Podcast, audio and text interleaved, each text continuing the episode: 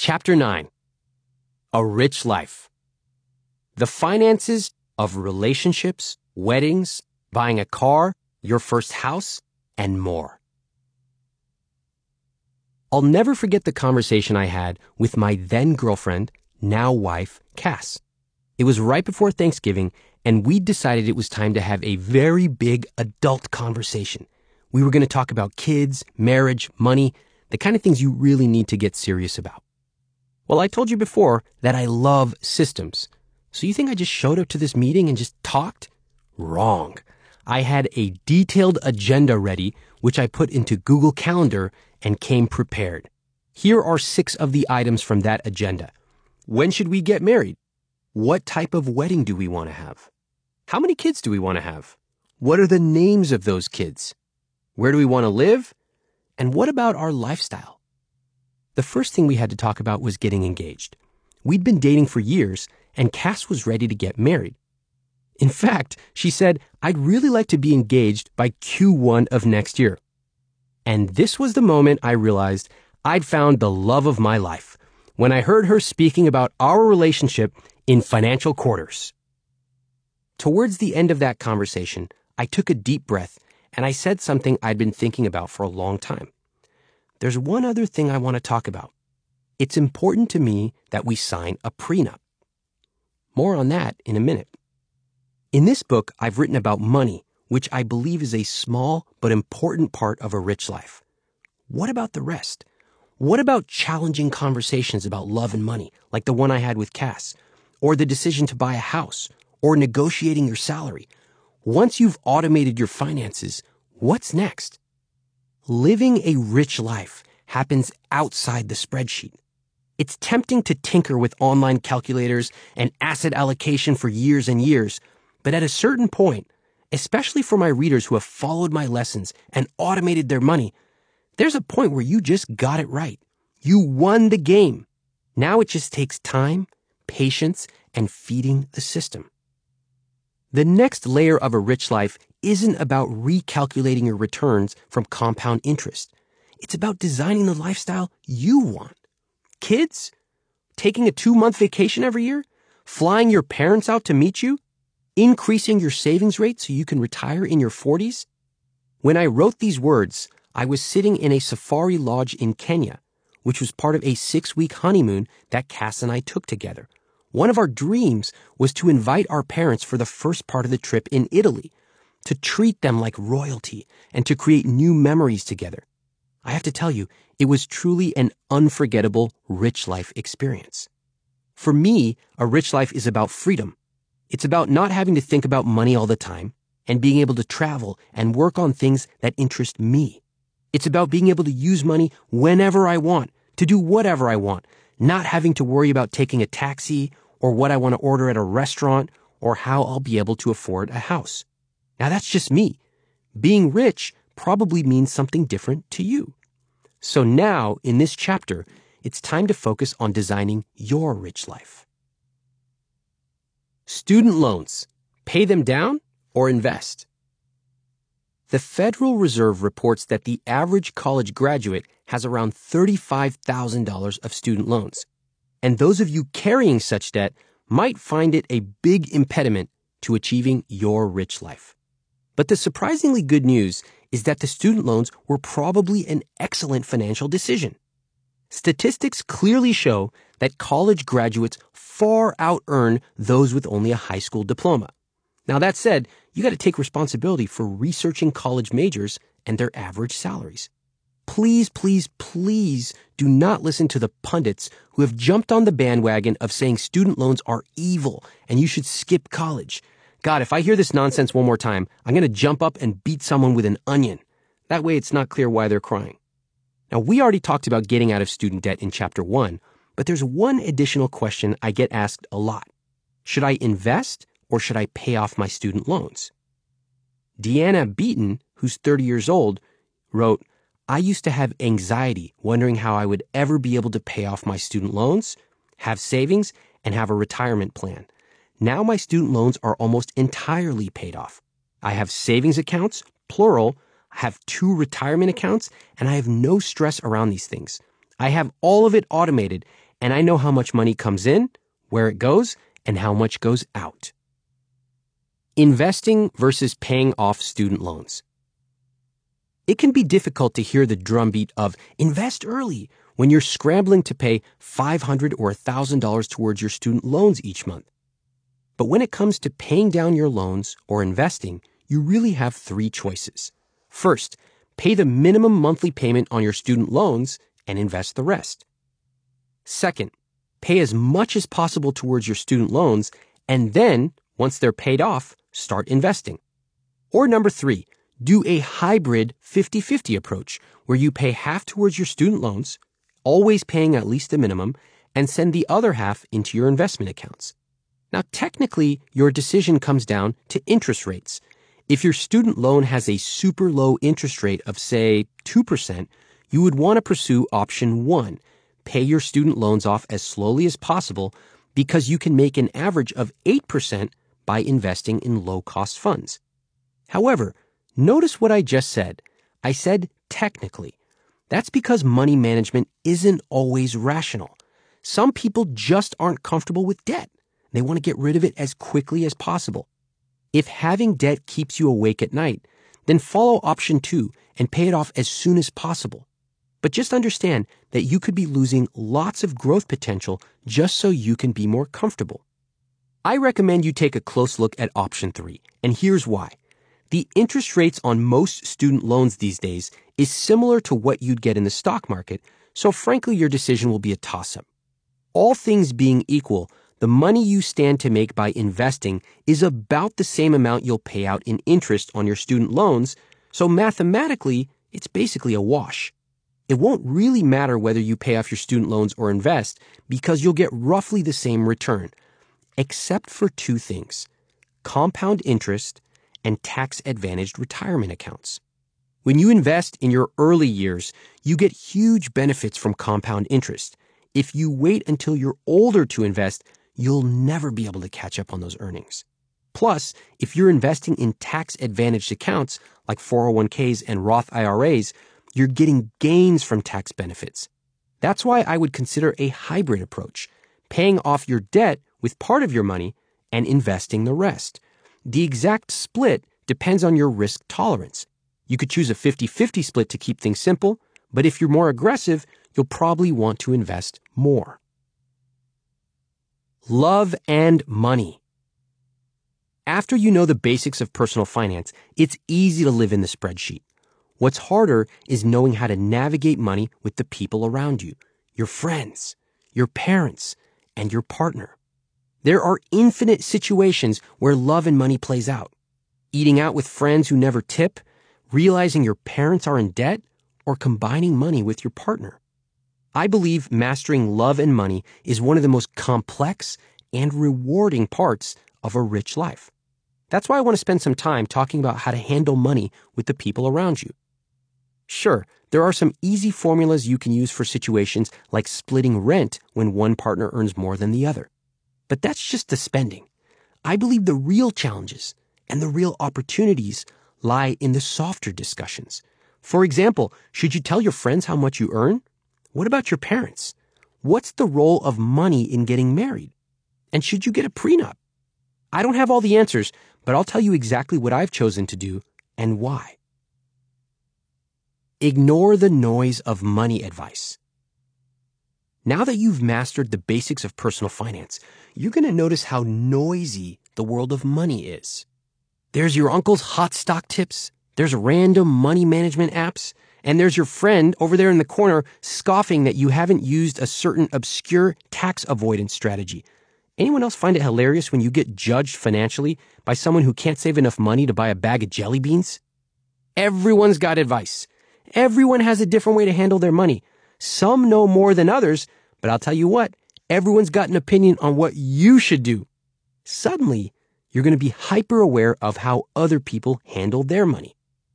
You'll also notice that as soon as they hear you've taken control of your money, they'll begin to act weirdly, making excuses for why they can't do it or putting your efforts down. They'll say things like, Oh, it's impossible to get ahead. Retire? Ha ha, I'm going to have to work forever. Must be nice to have savings like you. Now, I've had over 15 years to think of comebacks, and now I get to record my own audiobook. So I'm about to break down Ramit's fantasy situation. Here we go.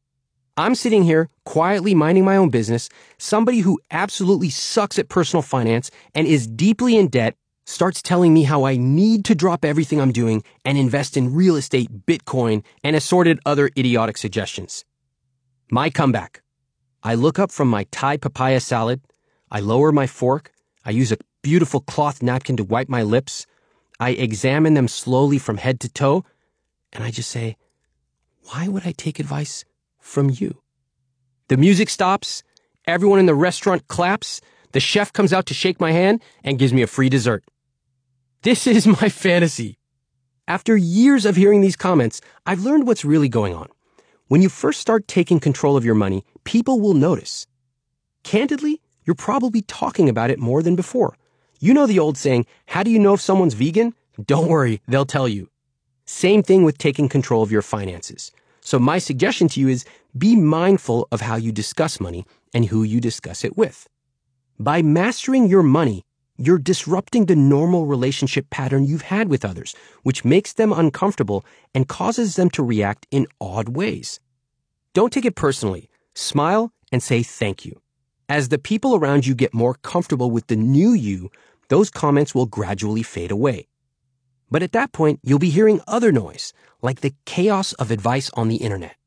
As my readers get more comfortable implementing the IWT system, invariably they start to seek out more information on investing and personal finance. Maybe you end up on Reddit or some investing forum. Suddenly, you're going to get hit with tons of advanced tactics that anonymous commenters will urge you to use.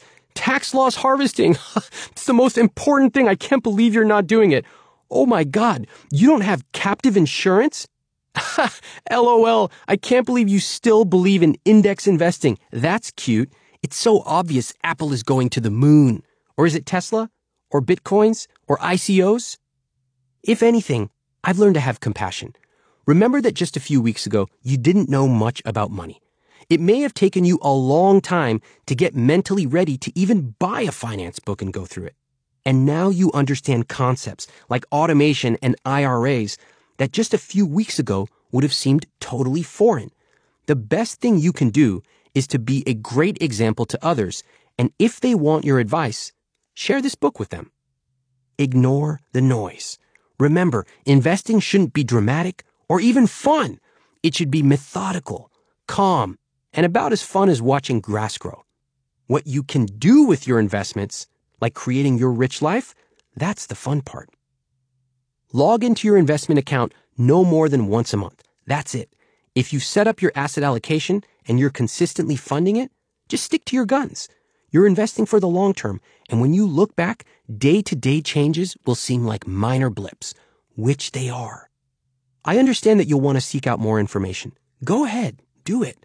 Just keep it in perspective and realize that everyone has an angle but there are no tricks or hacks to long-term personal finance. After you read the hundredth breathless post about how index investing is only for beginners, by the way, it's not, you'll realize that you know more than most of the advice out there. That is the magic moment. Instead of living in the spreadsheet and tweaking random numbers and seeking out endless Reddit threads about personal finance, you can spend less than 90 minutes a month on your finances and instead live your rich life outside the spreadsheet doing things that matter. How to help parents who are in debt. This is one of the most difficult situations you might face in your financial life. Realizing that your aging parents are in financial trouble. As likely as not, they won't come out and admit it. And in my experience with thousands of readers, your parents will never ask for help. It's just too embarrassing. They might drop little clues here or there, saying things like, money is tight right now. Discussing their situation may be among the most challenging conversations you will ever have, and one of the most necessary. Your parents have spent decades raising you, and they've formed patterns that are very difficult to change. You are more likely to bring up money than they are. And guess what? You have the perfect excuse. This book. Just use this line. Mom, I've been listening to this book on personal finance. I learned a lot of things I never knew. How did you learn about money? Boom. Watch the floodgates open. If your parents are in debt, it can be very tough on your relationship with them. Your biggest challenge is not going to be coming up with a technical personal finance solution for their problem. Instead, it's going to be asking lots of questions, listening carefully, and deciding if they actually want help and if they're ready to receive it. If they do, great, you can help them. But if they don't, one of the most difficult things you'll ever do is respect their decision, even as their situation might become increasingly dire. In my experience, if you approach the topic of money with your loved ones in a careful, compassionate way, they'll open up to you. Every situation is different, but here are some questions you can ask. And before you do, just remember this tread lightly. Nobody likes talking about money, especially if it means having to admit to their kids that they need help. Ask them, where did you learn about money? What did your parents teach you? If you could wave a magic wand and be in any kind of financial situation, what would it be? And when you ask this question, let them dream. If they say win the lottery, encourage them. Cool. What would that mean? What would you do? And then bring it down to earth. Get a little bit more realistic. Okay, let's assume you can't win the lottery. What would your ideal situation look like five years from now? Most parents have pragmatic dreams. How much do you make each month? How much do you spend? What percentage of your income are you saving? Almost nobody knows the answer to this question, so expect that. Be reassuring, not judgmental. Do you pay fees for your bank accounts or your credit cards? What's your average monthly credit card balance? Out of curiosity, why isn't it zero? How might you get it there? I find, by the way, that using the phrase out of curiosity is a beautiful way to soften otherwise difficult questions. Do you have any investments? How did you choose those? Do you own a mutual fund? How much do you think you're paying in fees? What about your 401k? Have you contributed to that? What about the company match? Do you have any other investment accounts, such as a Roth IRA? Have you ever heard of a site called IWillTeachYouToBeRich.com? No? What's wrong with you? I highly recommend you scream this extremely loudly at them. Make sure the neighbor's hear too. Your parents might not have the answers to all these questions, but listen closely to what they tell you. I'd encourage you to take the 85% solution approach here and figure out one or two major actions that they can take to improve their financial situation. Maybe it means setting up an automatic savings account. Maybe it means focusing on paying off one credit card so they can feel a small sense of accomplishment. Just remember, think back to when you didn't know anything about money and it was incredibly overwhelming. Now you can use what you've learned to help your parents make small changes that will have big results for them. Should you tell your parents and friends how much money you have? Years ago, I started to feel that I should talk to my parents about money. My business had grown, I'd become more financially secure than I'd ever imagined, and when my parents asked how business was going, I'd answer in generalities. Things are good. When in reality, I knew that sharing a single revenue number would be more specific than anything I could say. I called my friend Chris for advice, and I asked him, should I tell my parents? Chris is an author who was raised in a household similar to mine. He instantly understood what I was really asking. He said to me, Why do you want to tell them? And I told him it would answer a lot of questions that I felt were beneath the surface.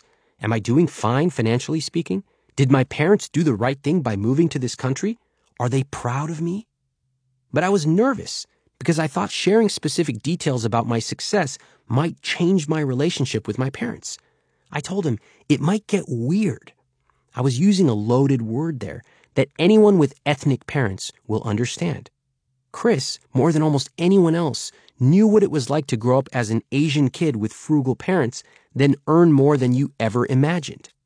Ultimately, I realized I wanted my parents to know I was doing fine, that they'd prepared me for life, that I'd learned their lessons, and that they didn't need to worry. Chris pointed out that I'd been thinking a single number would communicate all this, but in reality, I could assure my parents in lots of different ways. I could simply tell them my business was doing well.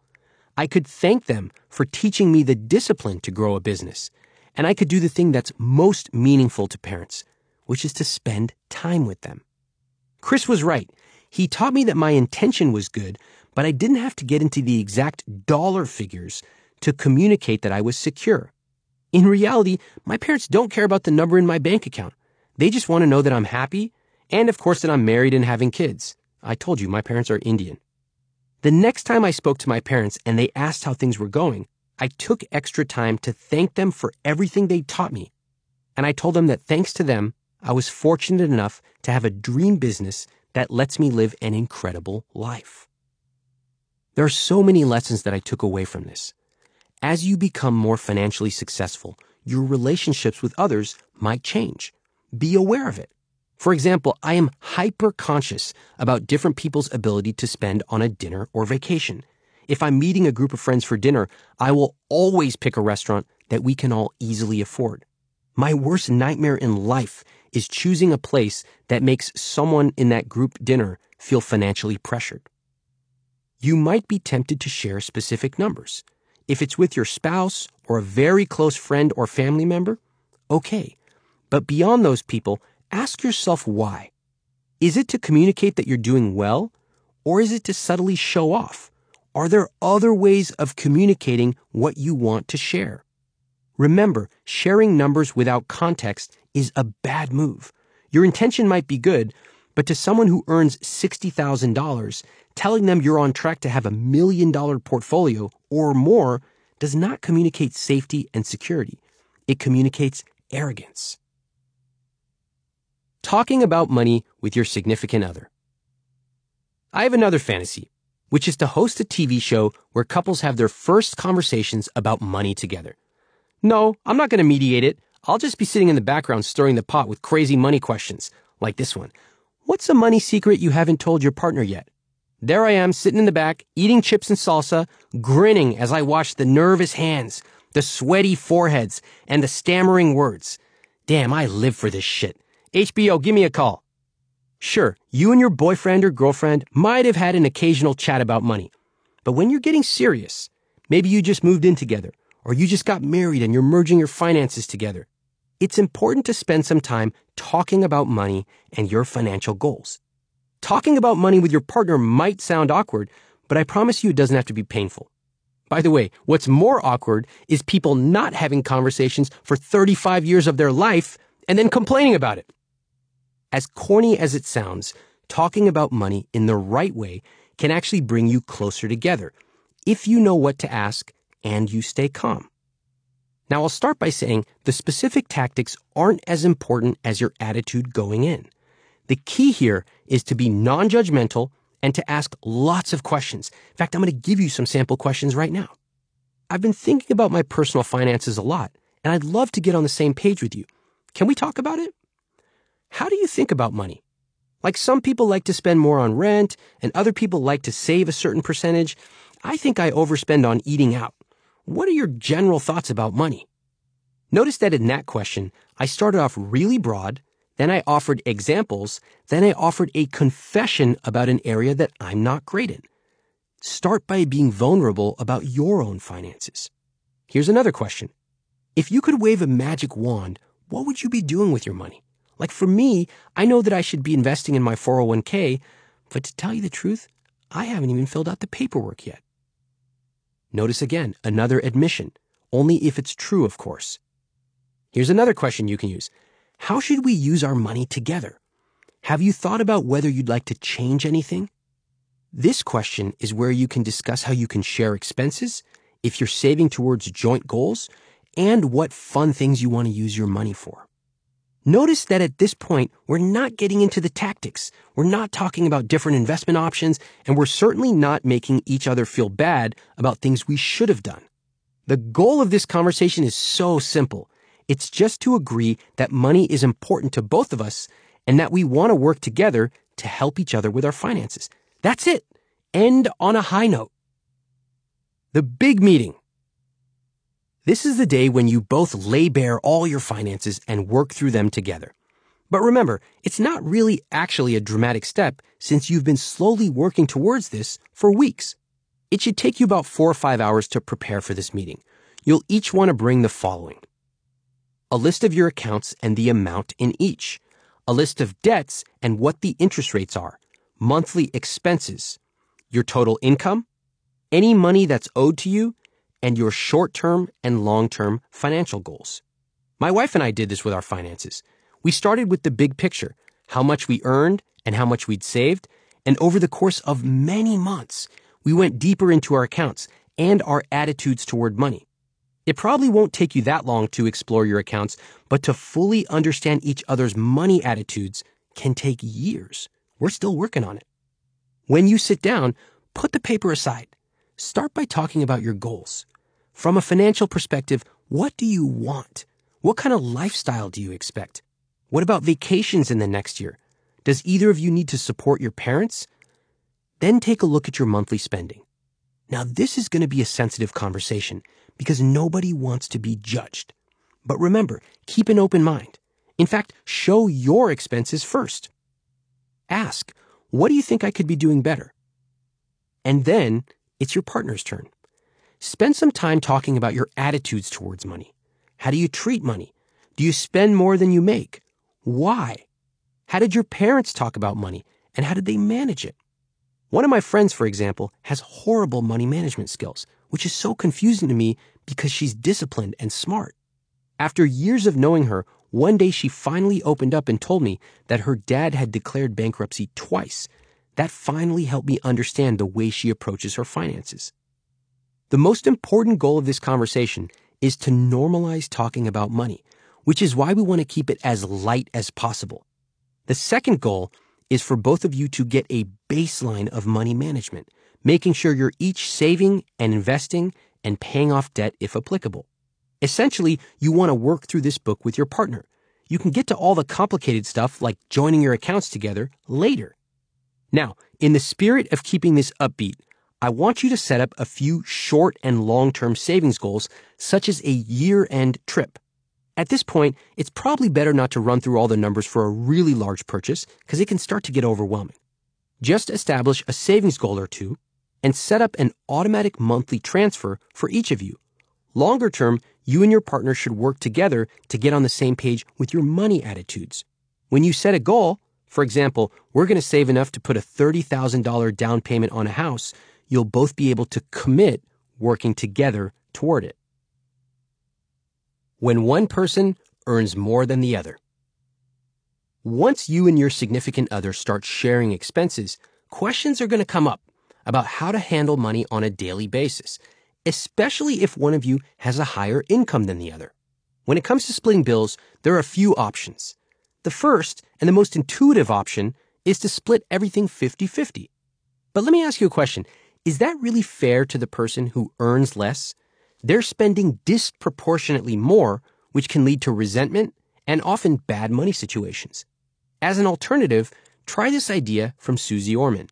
She encourages dividing expenses based proportionately on income. For example, if your monthly rent is $3,000 and you earn more than your partner, here's how you might split it up. If you earn $5,000 a month and your partner earns $4,000 a month, then you would contribute 56% of the rent or 1680 per month and your partner would contribute 44% of the rent or 1320. There are lots of options. You can each contribute a proportional amount into a joint household account and pay bills out of that. Or one person can cover certain expenses like groceries while the other handles rent. The key here is to discuss it, come to an agreement that feels fair, Remember, 50 50 is not the only definition of fair, and then check in every 6 to 12 months to make sure your agreement is still working for you. Just as a personal example, my wife and I contribute proportionally to a joint account, and we also have separate individual accounts where we can spend money on whatever we want. What to do if your partner spends money irresponsibly? This is the most common complaint I hear from married readers. Ramit, my husband spends way too much money on video games. How are we supposed to save money? And when I tell him this, he tunes me out. And the next day, he's buying something else. Now, I have to tell you that I received an amazing Instagram DM from a woman who told me that her husband spends way too much on, wait for it, iced tea. As soon as I saw this DM, I dropped everything I was doing.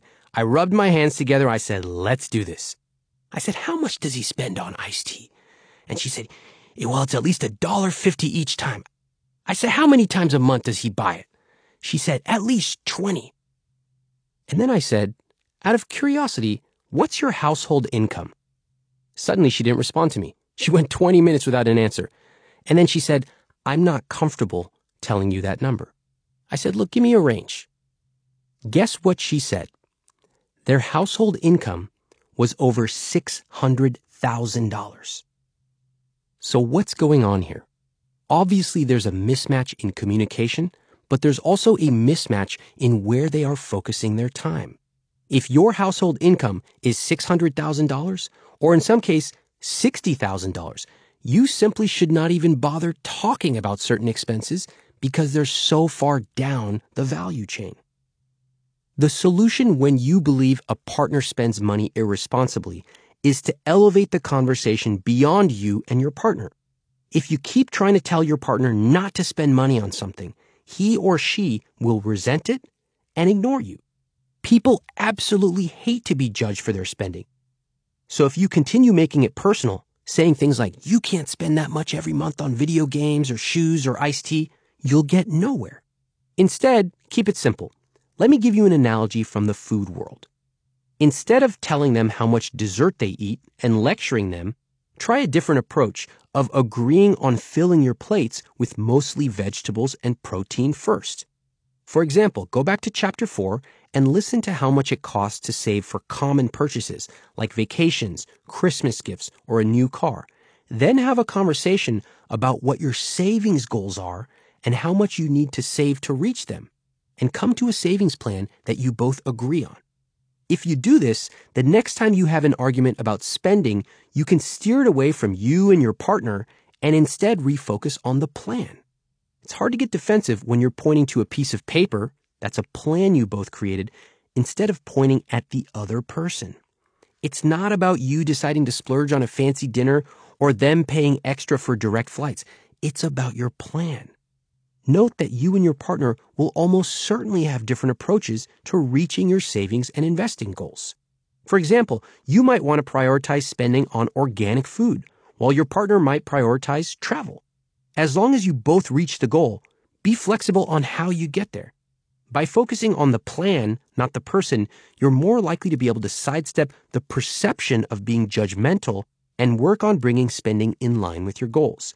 This is the way that handling money together is supposed to work. The $35,000 question why we're all hypocrites about our weddings and how to save for yours. After the first edition of this book was released, I went on book tour all across the country. I met readers in cities like New York, San Francisco, and Salt Lake City. I'll never forget a young woman I met at my Portland meetup. She came up after my talk and she said, I just want to thank you for your advice on weddings. She told me she'd set up a sub savings account for her wedding and she was automatically saving for it every month. Now I got excited. I love seeing real people who've applied my material. So I asked her if I could take a quick video where she would share her story. Suddenly, she got visibly uncomfortable. I could tell she wasn't into it, but I couldn't figure out why. So I asked her. And that's when she looked down and said, Because I'm not even engaged yet. Think about that. She thought it was weird to save for her wedding because she wasn't engaged yet, that she would get judged by people. You know what I thought? I loved it. Here she is taking control of her finances instead of waiting for the world to tell her it's okay. You know what I think is weird? Not saving for predictable expenses that we know will be coming. It's too far off. It's too big to think about. So what do we do? We avoid planning for the very items that will make a massive impact on our finances. Save for these things and you have just nailed one of life's big wins. Buckle up, because I'm about to break down my perspective on weddings, one that lots of people think is weird. But I don't care if people think my techniques are weird. I care about designing our rich lives together. Of course your wedding will be simple. When my sister called me to tell me she'd gotten engaged, I was out with my friends. I ordered a round of champagne for everyone. When my other sister told me she was getting married a few months later, I ordered another round. Then I found out they were each having an East Coast wedding and a West Coast wedding for a total of four Indian weddings in just a few months. Damn, this shit just got real. That's what got me started thinking about weddings. The average American wedding costs almost $35,000, which, as the Wall Street Journal notes, is well over half the median annual income in U.S. households. Hold on. Just wait a second before you start rolling your eyes. I know everybody wants to say, these people should just realize a wedding is only one day. It's not about putting yourself in crippling debt. Yeah, maybe. But guess what? When it's your wedding, you're going to want everything to be perfect. Yes, you. And guess what? So did I. It'll be your special day, so why wouldn't you spend the money to get the extra long stemmed roses or the filet mignon? My point here is not to judge people for having expensive weddings. Quite the opposite. The very same people who spent $35,000 on their weddings are the ones who just a few years earlier said the same thing you're saying right now. I just want a small, simple wedding. It's ridiculous to go into debt for one day. And yet, little by little, they spend more than they planned, and sometimes more than they can afford on their special day. There is nothing wrong with wanting your day to be perfect. Let's just acknowledge it and figure out how to plan for it. So what should you do? Knowing the astonishingly high costs of weddings, what can you do? I see three choices. First, cut costs and have a simpler wedding. Great idea, but frankly, most people are not disciplined enough to do this. I don't say this pejoratively, but statistically, most people will have a wedding that costs tens of thousands of dollars. Second, do nothing and figure it out later. This is the most common tactic. I spoke to a recently married person who spent the previous eight months planning her wedding, which ended up becoming a very expensive day. Now, months later, she and her husband don't know how to deal with the resulting debt. If you do this, you've made a huge mistake. But you're in good company because almost everybody else does this too. Third, acknowledge reality and plan for the wedding. Ask 10 people which of these choices they'll make, and every single one of them will pick this one. Then ask them one more question. How much are you saving every month for your wedding? Doesn't matter if you're engaged or not. I guarantee the sputtering and silence will be worth it. Then again, I live for uncomfortable conversations. If you think about it, we actually have all the information we need. The average age at marriage is about 29 for men and 27 for women. By the way, I'm assuming a heterosexual marriage in this example because we have more long-term data. We know that the average cost of a wedding is about $35,000. So if you're really committed to not going into debt for your wedding, here's the astonishing amount you should be saving whether you're engaged or not. If you're a woman, at age 22, you should be saving over $583 a month. At age 25, you should be saving over $1,458 per month. If you're a man, at age 22, you should be saving $416 and at age 25, you should be saving over $729. Now, those numbers are staggering. Have you ever had anyone break down the cost of a wedding like that to you? Probably not. And I know it can be intimidating, but I think of this a little differently. It's an eye opener. Remember that these numbers are based on averages. You may decide to get married earlier, later, or not at all. I got married at 36 the key point to take away here is that when you plan ahead, time is on your side. Now, most of us have never even conceived of saving this amount for our weddings. What do we say? We say things like, wow, that's a lot. There's no way I can save that. Maybe my parents will help. Or, my wedding won't be like that. I'm just going to keep it small and simple. How about, I'll think about it when I get engaged? Or, it would be weird to start saving for a wedding. I'm not even engaged yet. Or how about this one? I guess I have to marry someone rich. I've heard people say this, and I think they were only half joking. More commonly, though, we don't think about this at all.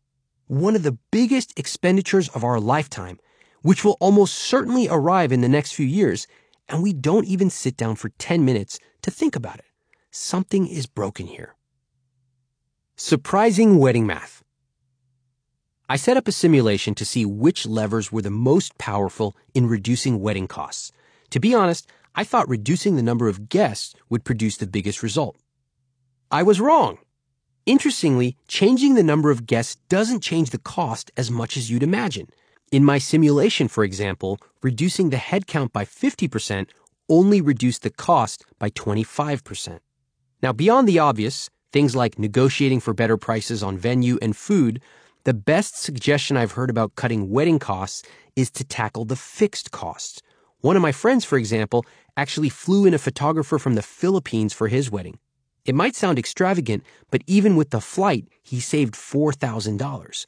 In another example, my sister had her invitations designed and printed in India for a fraction of what it would have cost in the United States. Should you sign a prenup? One of my friends recently hosted a prenup night where he invited several high net worth individuals to discuss their thoughts on prenuptial agreements. Among the people he invited, men, women, single people, married people, and a lawyer to answer common questions, one person wrote back, firmly declining the invitation. He said, Dude, this is the last thing I'd ever come to. He was married and he'd signed a prenup years earlier. My friend was a little confused and he asked him why. This person said, Imagine taking the person you love, then introducing lawyers to communicate with each other for months, all to create a contract of what happens if you get divorced. That was the worst time of my life. Now, I didn't have as bad of an experience, but the financial conversations with Cass during the months that we were discussing our prenup were the hardest that I've ever had. In fact, before getting into a serious relationship, I never thought I would have a prenup. I didn't know anyone who had one. I didn't think it applied to me. And frankly, I didn't like the idea of planning to fail. But I changed my mind. My wife and I did sign a prenup. And after months of researching it, hours of discussion, and tens of thousands of dollars of legal fees, I want to tell you what I learned. By the way, my wife encouraged me to talk about this because as we were going through the process, we discovered nobody talks about this publicly. My goal here is to shine a light on what I learned and the steps behind deciding whether to sign a prenup or not. Now, the first thing I wondered is who needs a prenup? If you think about pop culture, it's celebrities, industrial tycoons, and wealthy heirs. Those are three groups that I am not a member of. As I researched further, I found that most people don't need a prenup unless one of you has a disproportionate amount of assets or liabilities, or there are complications like one of you owning a business or having an inheritance. 99% of people don't need one. I learned that in movies and pop culture, prenups are portrayed as a tool that the wealthier person uses to screw the other person. In reality, a prenup is just an agreement. It's an agreement on assets that were accumulated before the marriage, not what's jointly accumulated during the marriage, plus an agreement on what to do if the marriage ends. Now, I own a business, so technically it should be a no-brainer. Get a prenup. But the decision went deeper than numbers. It went to identity. Am I the kind of person who should get a prenup? I remember calling my dad and asking him if Indian people ever got prenups. I was 100% sure he'd be against it since we had never talked about prenups. Not ever. And my dad is pretty relaxed about money. Imagine my shock when he said, No, I don't think so, but I can see why people do it. my mind was blown. In retrospect, I think I was looking for my dad to validate my doubts by saying, No way, we don't do that. When he didn't, I was shocked. As I started talking to more friends and told them that Cass and I were getting serious, a surprising number of them said, You're getting a prenup, right? Especially the entrepreneurs. I started to pay attention. The next thing I realized was that the best information about prenups is not available publicly. For example, I tried searching for sample agreements and I found virtually nothing. Most of the information online about prenups is written by anonymous Redditors, or at worst, it's factually wrong. I later figured out why. By definition, prenups are high stakes, customized legal agreements. So therefore, there's no incentive to publicize how they actually work. So you need to take what you read online with a big grain of salt. I realized that in most other parts of life, we plan ahead. We plan our investments. We plan a down payment to buy a house. We plan where we want to live and how to get a raise at work. But somehow, magically, when it comes to our relationships, we're told that planning ahead is unromantic. As one divorced friend admitted to me, I never thought I'd have to use this agreement, but I'm glad I signed it. Finally, after researching it for months, and because I was bringing a business to the marriage and a much higher net worth, I made the decision that I wanted to sign one. Marriage is about finding a partner you love, one who you want to spend the rest of your life with. It's also a legal contract with significant financial ramifications. And I thought about my own life. I plan for many other financial contingencies, so it made sense that I should plan for this one, even if it involved an uncomfortable conversation. I started getting educated. I started consulting lots of experts, and I realized, of course, I should plan for the largest financial decision I'd ever make. As one friend told me, we signed our prenup at our best to prepare for the worst. How do you talk about this? This was a massive question on my mind. It almost made me more nervous to have the initial conversation than to even think about the agreement itself. Now, most of the information online is about how to bring up the issue with your significant other. And I gotta tell you, I hate the way that this advice is portrayed. It's almost always from the perspective of how should a guy bring this up without making his female partner angry? I don't like this. It's reductionist, it's heteronormative, it assumes that one person is trying to get one over on the other person. Some common advice even recommends blaming your lawyers. They made me do it. I hated this approach. Here's what I did instead. Cass and I jointly decided to have a conversation about our future, about kids, marriage, money, all of it. In that conversation, I brought it up. I said, there's something else I want to talk about, and it's important to me. It's important to me that we talk about a prenup and sign one before we get married. Cass sat back. She clearly wasn't expecting this. And she said, Wow, I'm just absorbing this. I wasn't expecting it, but I'm open to learning more about it. We talked more, and I told her why I wanted us to sign a prenup. I reassured her that I planned for our marriage to be forever. I said, I love you, and I'm excited to get married and be with you for the rest of my life. I told her why we were even talking about this. Because of a few decisions and a lot of luck with my business, I'm coming to this relationship with more assets than most people. I don't think we'll ever need to use a prenup, but it's important to me that I protect the assets I accumulated before we got married. I emphasized that marriage was about creating a team. And I told her, when we get married, we are a team. I want you to know that I'll look out for you, and I know you'll look out for me. I emphasized our lifestyle, and this was really important. I reminded her that both of us grew up in very similar ways, similar values. Both of our moms are teachers. And I told her, you see what I spend my money on. It's not sports cars or bottle service. It's basically living a comfortable life with a few nice things. And I told her, I love sharing this lifestyle with you and with our families. But I was firm about wanting to sign a prenup. I told her, I'm proud of what I've accomplished with my business, and I'm proud of what I've accomplished with my finances. It's important to me that I protect those assets in the worst and unlikely case that we separate. Now, I just want to point out to you some of the things that I said in that conversation. Notice that I started by emphasizing that I love her and I want to spend my life with her. Notice also that I took responsibility for bringing it up. I hated that advice of blaming it on lawyers and families. No, this is me. This is my decision. I want to have this conversation and engage with you, and I want to be honest as we are planning to get married. And finally, notice that I spent the majority of the time talking about why I wanted a prenup. We didn't get into structures or numbers. It was all about setting the foundation for the conversations that I knew we were going to have. Now, as I said, Cass told me she was open to it. She wanted to learn a little bit more. And thus began a multiple month conversation about our prenup.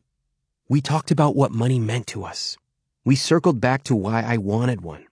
And when we dug into the actual numbers, we talked about what those numbers meant to each of us. At one point, Cass said to me, You know, I've been really open with you about my finances, but I feel a little uncomfortable because I don't really know anything about yours. I sat back and I realized, oh my God, I had violated my own advice. My own advice is you should talk to your partner about money. You should bring your numbers together. You should open up the books and talk about what it means to you. Well, guess what? Cass had done that to me. She'd shown me all of her pay stubs and asked me for advice on setting up her 401k, but I had never done the same to her. So of course she felt at a disadvantage. Of course she felt like she had opened herself up to me, but I had not done the same to her. In fact, only my bookkeeper and accountant knew everything. And that was a huge mistake on my part. That day, I opened up my books and we talked about my finances. We talked about what the money meant to us. How about travel? What if I wanted to stay at a nicer hotel? What if she wanted to save money? We talked about our businesses. Mine has been around for over a decade. Hers was just starting up. What if she didn't hit her numbers for a month? Or what if that happened for three months in a row? What if my income decreased? We talked about risk and security. Think about it. How does money make you feel? Do you need a certain amount in your bank account to feel safe? Are you risk averse? I'm willing to bet that your partner thinks about risk and security differently than you do. Cass did, and so did I. Find out with your partner. In retrospect, I really should have started this conversation six months before I proposed. I should have shared those finances with Cass earlier, and I should have spent time talking about what those numbers meant to both of us. For me, money represents hard work and luck. It also represents the opportunity to design our rich life together. Now, if I look back on the last 20 years, I've been thinking about money essentially every single day. It's part of my business. It's part of my personal finances. It's something that is ever present for me. Cass had not. I'm now more casual about certain expenses, knowing that my financial team will handle it and make sure that money is transferred from one place to another. Cass was more meticulous about tracking every last cent. I should have taken the time to gradually discuss different money issues and make it a regular thing. Not just tell her some of my financial decisions, but also ask her more about her own. For example, Hey, Cass, I'm calling my bookkeeper to prepay my taxes. Here's why I do this. What do you think? How do you do it? Or how do you decide what to spend money on? How do you decide what's not worth it? Here's how I think about it. We should have had those discussions earlier. That way it wouldn't have been a surprise that this money topic was sprung on her. It would have been something that we were regularly discussing. Now, as the months went on, things got really tough. I started feeling resentful. She felt misunderstood. And we both felt stuck.